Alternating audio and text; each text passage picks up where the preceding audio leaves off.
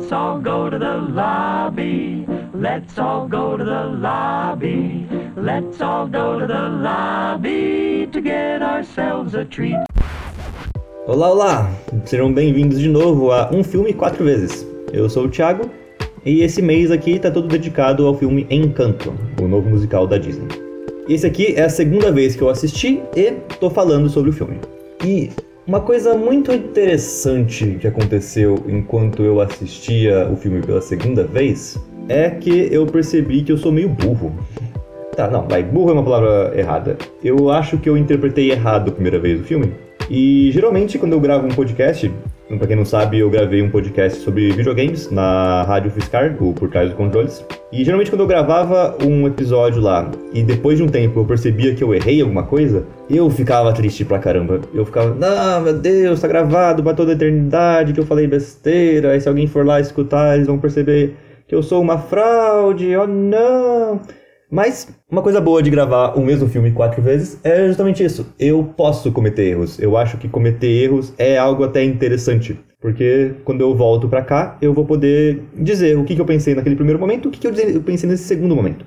E esse é um dos motivos de eu querer assistir os filmes tantas vezes também. Eu achei uma coisa, eu percebi que não, não. Eu acho que na verdade é outra coisa aqui, Thiago. E assim eu vou entendendo melhor o filme. Enfim, o que, que você tá falando, Thiago? Que droga é essa que você falou que estou errado, errado aí então? E já, já tá perdendo seus créditos, porque podcaster tá sempre certo. Ah, isso é mentira? Mas vamos lá. Eu tava falando no episódio passado sobre quanto que o tema principal do filme é sobre as aparências. E eu acho que eu cometi um erro aí eu não estava de fato levando em consideração o porquê da avó ter causado toda essa pressão na, na, família. Que no primeiro momento eu pensei em aparências, acho que muito por causa que eu estava olhando num ângulo vida pra cá, vida real. Não que eu tenha pessoas ou vós que vivem de aparência aqui, não é isso que eu tô falando. Mas é por causa que o motivo no filme, no enredo, não é a aparência, é um outro que eu já vou falar aqui. Dito isso, o motivo que acontece ali é um motivo que você consegue entender no contexto do filme o que é, mas ele é um que se você for tentar pegar para extrair de lição, você não consegue talvez um correlato de um para um nele. Quer dizer, depende. Eu não conseguiria, mas agora eu olhando, eu entendi o que, que queria dizer mais nos personagens em si. Enfim, o que, que tão, tá acontecendo então? Qual que é essa sua nova interpretação da história, Thiago? Tá, eu não acho que o motivo principal do, do que acontece, da pressão que a avó faz na família, seja as aparências. Eu acho que, na verdade, bom, acha nada. Ela meio que diz, tem a ver com você, ela querer honrar o. Oh, meu Deus, esqueci o nome dele. O avô, o ex-marido dela. Muito na ideia de que você teve aquele grande momento em que o, o avô morreu, ele sacrificou pela, pela vida do pessoal, e aí aconteceu o milagre. E aí eu me lembro também da cena em que a avó tá falando, não falando, mas tipo, é, conversando com a foto do, do avô, mas junto da própria vela, né? Então eu acho que dá para ligar a ideia de que, metaforicamente, não tipo literalmente no texto ali, o milagre e o avô são partes da mesma coisa. E ela ganhou essa segunda chance por causa desse do marido dela, e o milagre é a representação dessa segunda chance. Então, é menos uma ideia da aparência, na ideia de, ah, você tem que ser imperfeitos porque nós somos os líderes da vila, igual eu falei na podcast passado, e é mais uma questão de símbolo. O que significa você ter uma família perfeita depois de um milagre? Muito nessa ideia de que, não, pera, se nós fomos escolhidos, teve aquele sacrifício, a gente tá aqui, a gente tem que ser o melhor de todos. Mas aí vai aquilo. A avó tinha a percepção dela do que é ser o melhor. E aí que talvez entre um pouquinho das questões de aparências que eu falei. Tipo, ah, eu tenho que ser o melhor, eu tenho que aparentar ser o melhor para a minha avó. Mas não é bem isso. Eu acho que ela quer que eles continuem sendo perfeitos muito nisso, na honra do que aconteceu com ela, da tragédia que ela passou. Então, eu não acho que eu tô totalmente errado quando eu falo da aparência, mas eu acho que eu me enganei em relação às motivações. E nessa questão de símbolo e de aparência, tem umas coisas interessantes que a gente pode pensar. Eu lembro de uma história que eu não lembro se foi de um filme ou se foi de um amigo, de uma avó, de uma tia, de não sei o que, que me ficou na memória agora quando eu fiquei pensando em símbolo. Que a história, eu não lembro bem como que era, que a mulher ela foi traída pelo marido e aí ela, o marido engravidou uma outra moça E aí essa é, filha nova, do que era do marido, do marido com a amante, começou a morar com o pai e com a, com a mulher. E essa mulher, ela olhava para a filha dela não como um ser humano, mas como o símbolo da traição. Se você é o símbolo de alguma coisa, você deixa de ser uma pessoa, deixa de ser visto como uma pessoa. Então, eu acho que volta essa ideia da aparência também, no final do conto. Ah, acho que eu que tô forçando essa ideia da aparência. Para, Thiago. mas eu acho que parte disso, sabe? O que, que é não ser perfeito para uma família que teve um milagre. E esse é o caminho que vai passando pela história. E nisso eu fui percebendo, por exemplo, o começo do filme em que a avó fala pra Maribel, criancinha, tipo, ah, você tem que deixar a família orgulhosa. É muito dessa questão realmente, realmente as expectativas, as expectativas eu não errei, eu acho que estão lá ainda, mas é muitas expectativas de você não é uma pessoa qualquer, você nasceu por causa de um fruto de um milagre. E isso é interessante quando a gente vai fazendo então paralelos entre como que a avó trata a família e como que a Maribel trata a família muito na ideia de que vamos dar uma olhada na relação vó e o Antônio, vó e o Bruno, vó e a Isadora, vó e a Luísa e a Maribel com toda essa galera e tal. Uh, você vê é, no começo o quanto tipo a avó tá se importando com o evento que vai dar o dom pra criança, não sei o que, papapá. Mas você vê que a criança tá com medo, ela tava escondida, não sei o que. Porque a avó nunca meio que ela tinha mais coisa para fazer também, ela tinha que arrumar as coisas tudo.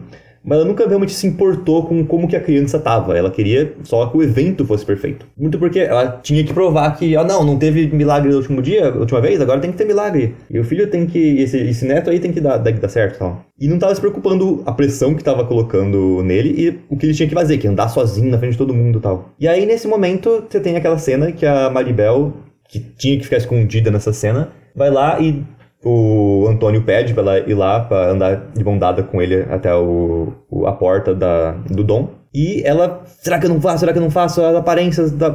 Para de falar de aparências.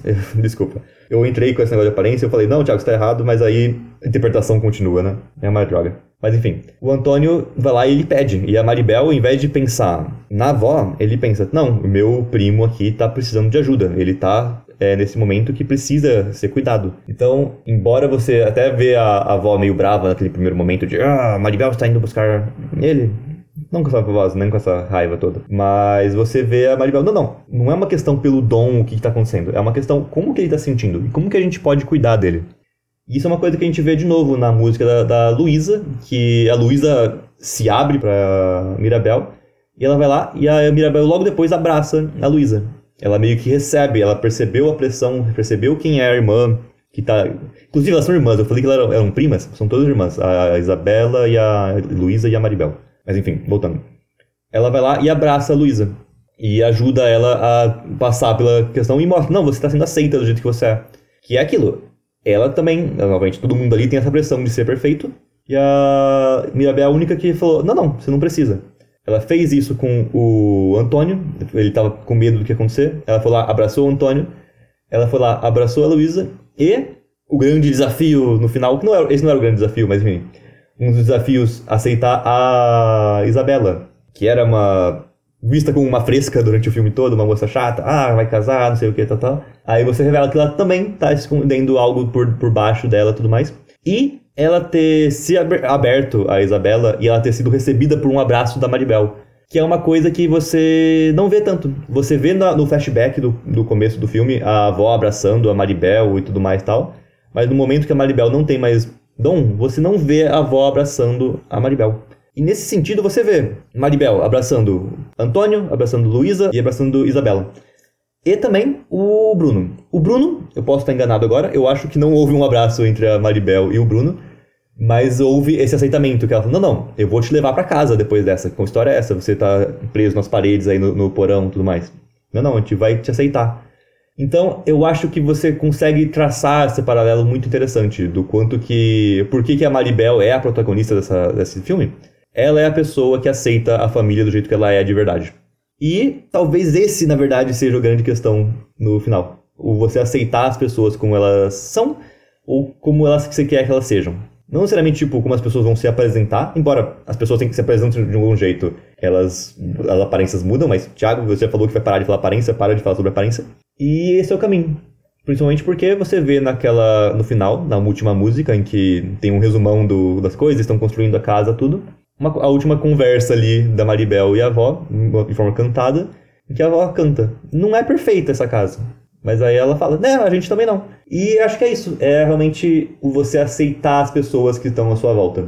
E eu gostei de ter assistido porque passou um pouco por cima da minha cabeça é, conforme eu estava assistindo nesse primeiro momento. E aí, se eu não tivesse assistido de novo, eu talvez não tenha é, pego a ideia por completo.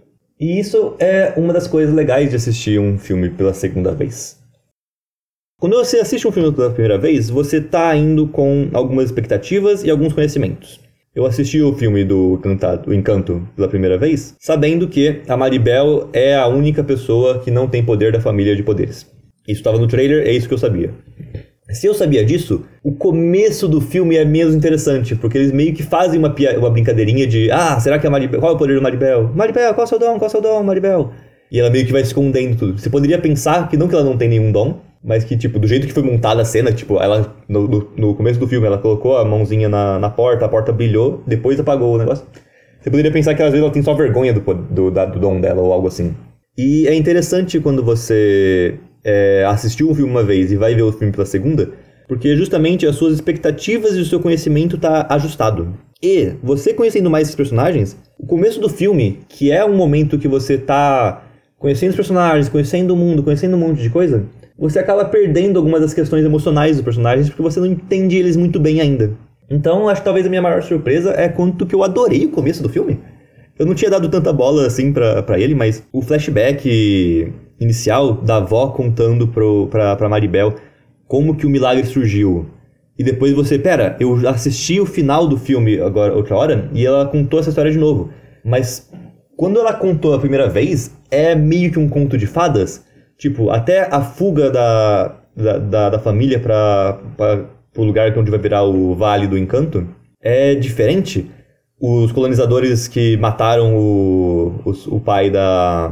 O, o, marido da, da avó. Você vê que no primeiro eles estão meio com um brilho dourado, uma coisa assim meio mágica. Enquanto no último, no final, eles não têm esse brilho dourado. Eles ainda estão meio que apagados, mas pelas sombras. Mas soa mais real. E você vê naquele trechinho da, da música delas, dela conhecendo o marido, tendo filho e tudo mais e tal. E as casas sendo atacadas e elas decidindo fugir. E a própria morte do, do marido, você vê a cara de sofrimento da avó. E quando ela conta a história no começo, você não vê a cara de sofrimento. Então, eu acho que você brinca com essa ideia do conhecer uma história e entender os sentimentos por trás dela. Uma história, no caso, de alguém te passando a história. Por exemplo, eu falei agora um pouco da história daquela pessoa que foi um filme ou foi amiga de uma tia de não sei o que, de uma avó. E aí, eu contei a história para você e eu usei ela como exemplo. Qual é o sentimento, de fato, olhando pro lado da, da, da, da dessa mãe, da, da, da mãe da, da, Olhando o fato da, da mãe, de você ter essa filha ali? Novamente, não justifica. O que ela fez foi muito, muito errado. Mas, ao mesmo tempo, eu não pensei nos sentimentos, eu só pensei no... Oh, oh, oh, oh, isso está muito errado, ela tem que pensar nos símbolos. E é isso, eu acho que, tipo, a cara de dor de ter perdido o marido no filme, ela é dolorosa, ela é muito, muito forte. E eu acho que isso brinca uma coisa, realmente, o quanto que você escutando a história de alguém, você entende o que aquela pessoa passou ou não. E eu acho que eu só tive essa noção que aconteceu isso por causa que eu reassisti o filme e vi o começo. E, bom, eu achei o filme muito mais interessante agora, sabe? Tá. Uma coisa que eu tinha notado na última vez que eu assisti o filme era o Tucano. Não sei se vocês lembram da cena do Tucano que ela vai lá no quarto do Bruno finalmente, a Maribel, e um tucano segue ela, um dos tucanos do, do Antônio. Naquele momento eu pensei, tá, esse tucano vai ser um amigo animal dela que vai seguir ela ao longo do filme inteiro. Aí ele meio que só sobe e vai embora. Aí a Mirabel sobe a escada, aparece o tucano de novo, faz uma piadinha, depois ele tá ali, faz uma outra piadinha e vai embora.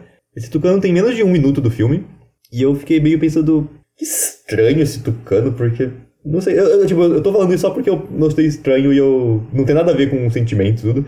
Mas, tipo, eu fiquei com essa pulguinha atrás da orelha depois. Uh, será que esse tucano era, tipo, parte maior do filme? Ele era um parceiro animal igual a galinha do Moana e eles só decidiram cortar ele?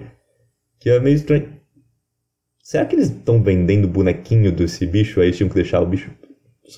Só um minuto, peraí. The popcorn can't be beat. Ok, acabei de entrar aqui no site da Disney Store. E o Tucano, eu entendo na, na página do Encanto, o Tucano é o único bichinho de pelúcia do, do que está sendo vendido do, do Encanto. Tem vários bonequinhos aqui dos personagens e tudo mais, o único bichinho de pelúcia é o Tucano. Então, esquece isso, eu acho que de fato era só. Eles iam fazer o boneco, não sabiam o que fazer, tinha que deixar o Tucano e manteram lá. E tiraram ele em algum momento. tá, para encerrar, encerrar essa reflexão, eu acho que esse foi o, o meu maior ponto, foi o eu ter reenxergado uh, como o filme aconteceu. Então eu vou dizer aqui algumas das coisas que eu não entendi e que eu acho que eu vou explorar mais no próximo episódio.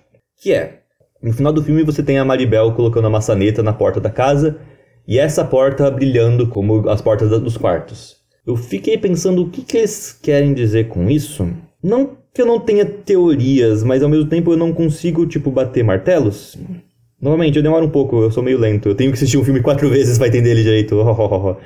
Mas isso era uma questão do dom dela ser a família, do dom dela ser a empatia que ela tem com as pessoas. Porque aquilo que eu falei, né? O abraço que ela dá no, tanto na Isabela, que era o grande é, coisa que poderia salvar a casa e tudo mais. Então, às vezes a empatia, que é o caminho que ela tem que seguir, é o dom dela.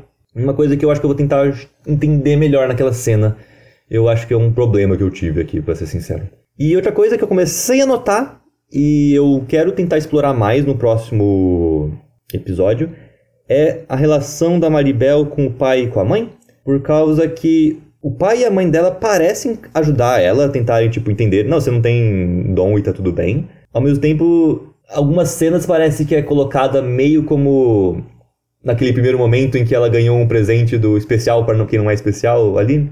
E outro momento, não, não, elas estão cuidando dela bem.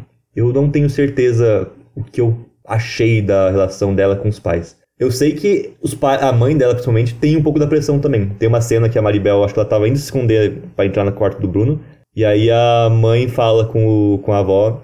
E a avó fala uma coisa tipo: Ah, a gente não pode deixar nada de errado acontecer. Uma coisa assim, referindo-se a Maribel. Então, a pressão que os pais sofrem também é uma coisa que parece que tá no filme. Eu preciso explorar um pouco mais. Eu quero entender melhor isso aí. Uh, por último, uh, essa vez, outra última vez que eu assisti, eu assisti em inglês, essa vez eu assisti dublado, até pra ver se eu podia falar mais algumas coisas, tipo, eu tava um pouco com medo de não... Será que vai dar certo essa ideia de podcast quatro vezes? Ah, não, deixa eu botar aqui uma coisa pra falar. E não, eu tive bastante coisa pra falar. E, hey, a dublagem é bacana, eu gostei dela de fato.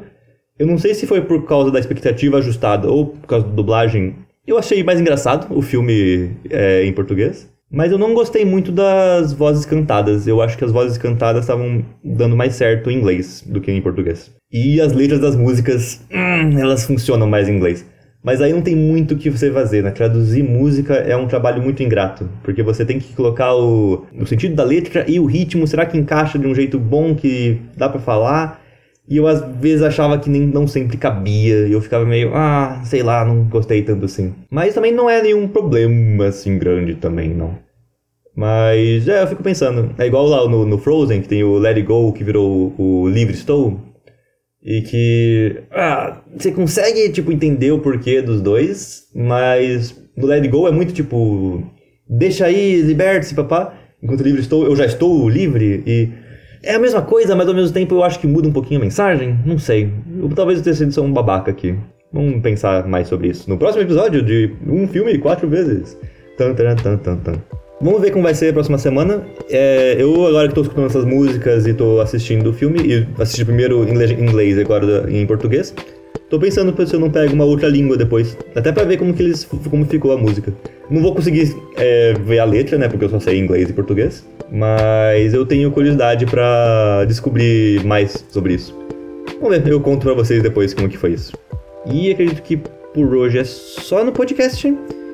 Eu tô animado porque eu gostei muito de ter reassistido. Eu tô parte esperançoso com a terceira vez que eu for assistir, para ver se eu vou trazer mais reflexões. Se às vezes essa ideia que eu falei do símbolo, tá com nada, vai embora, Thiago, é uma outra coisa. Ou também tô com um pouco com medo que vai que de repente eu não tenho muito mais o que falar.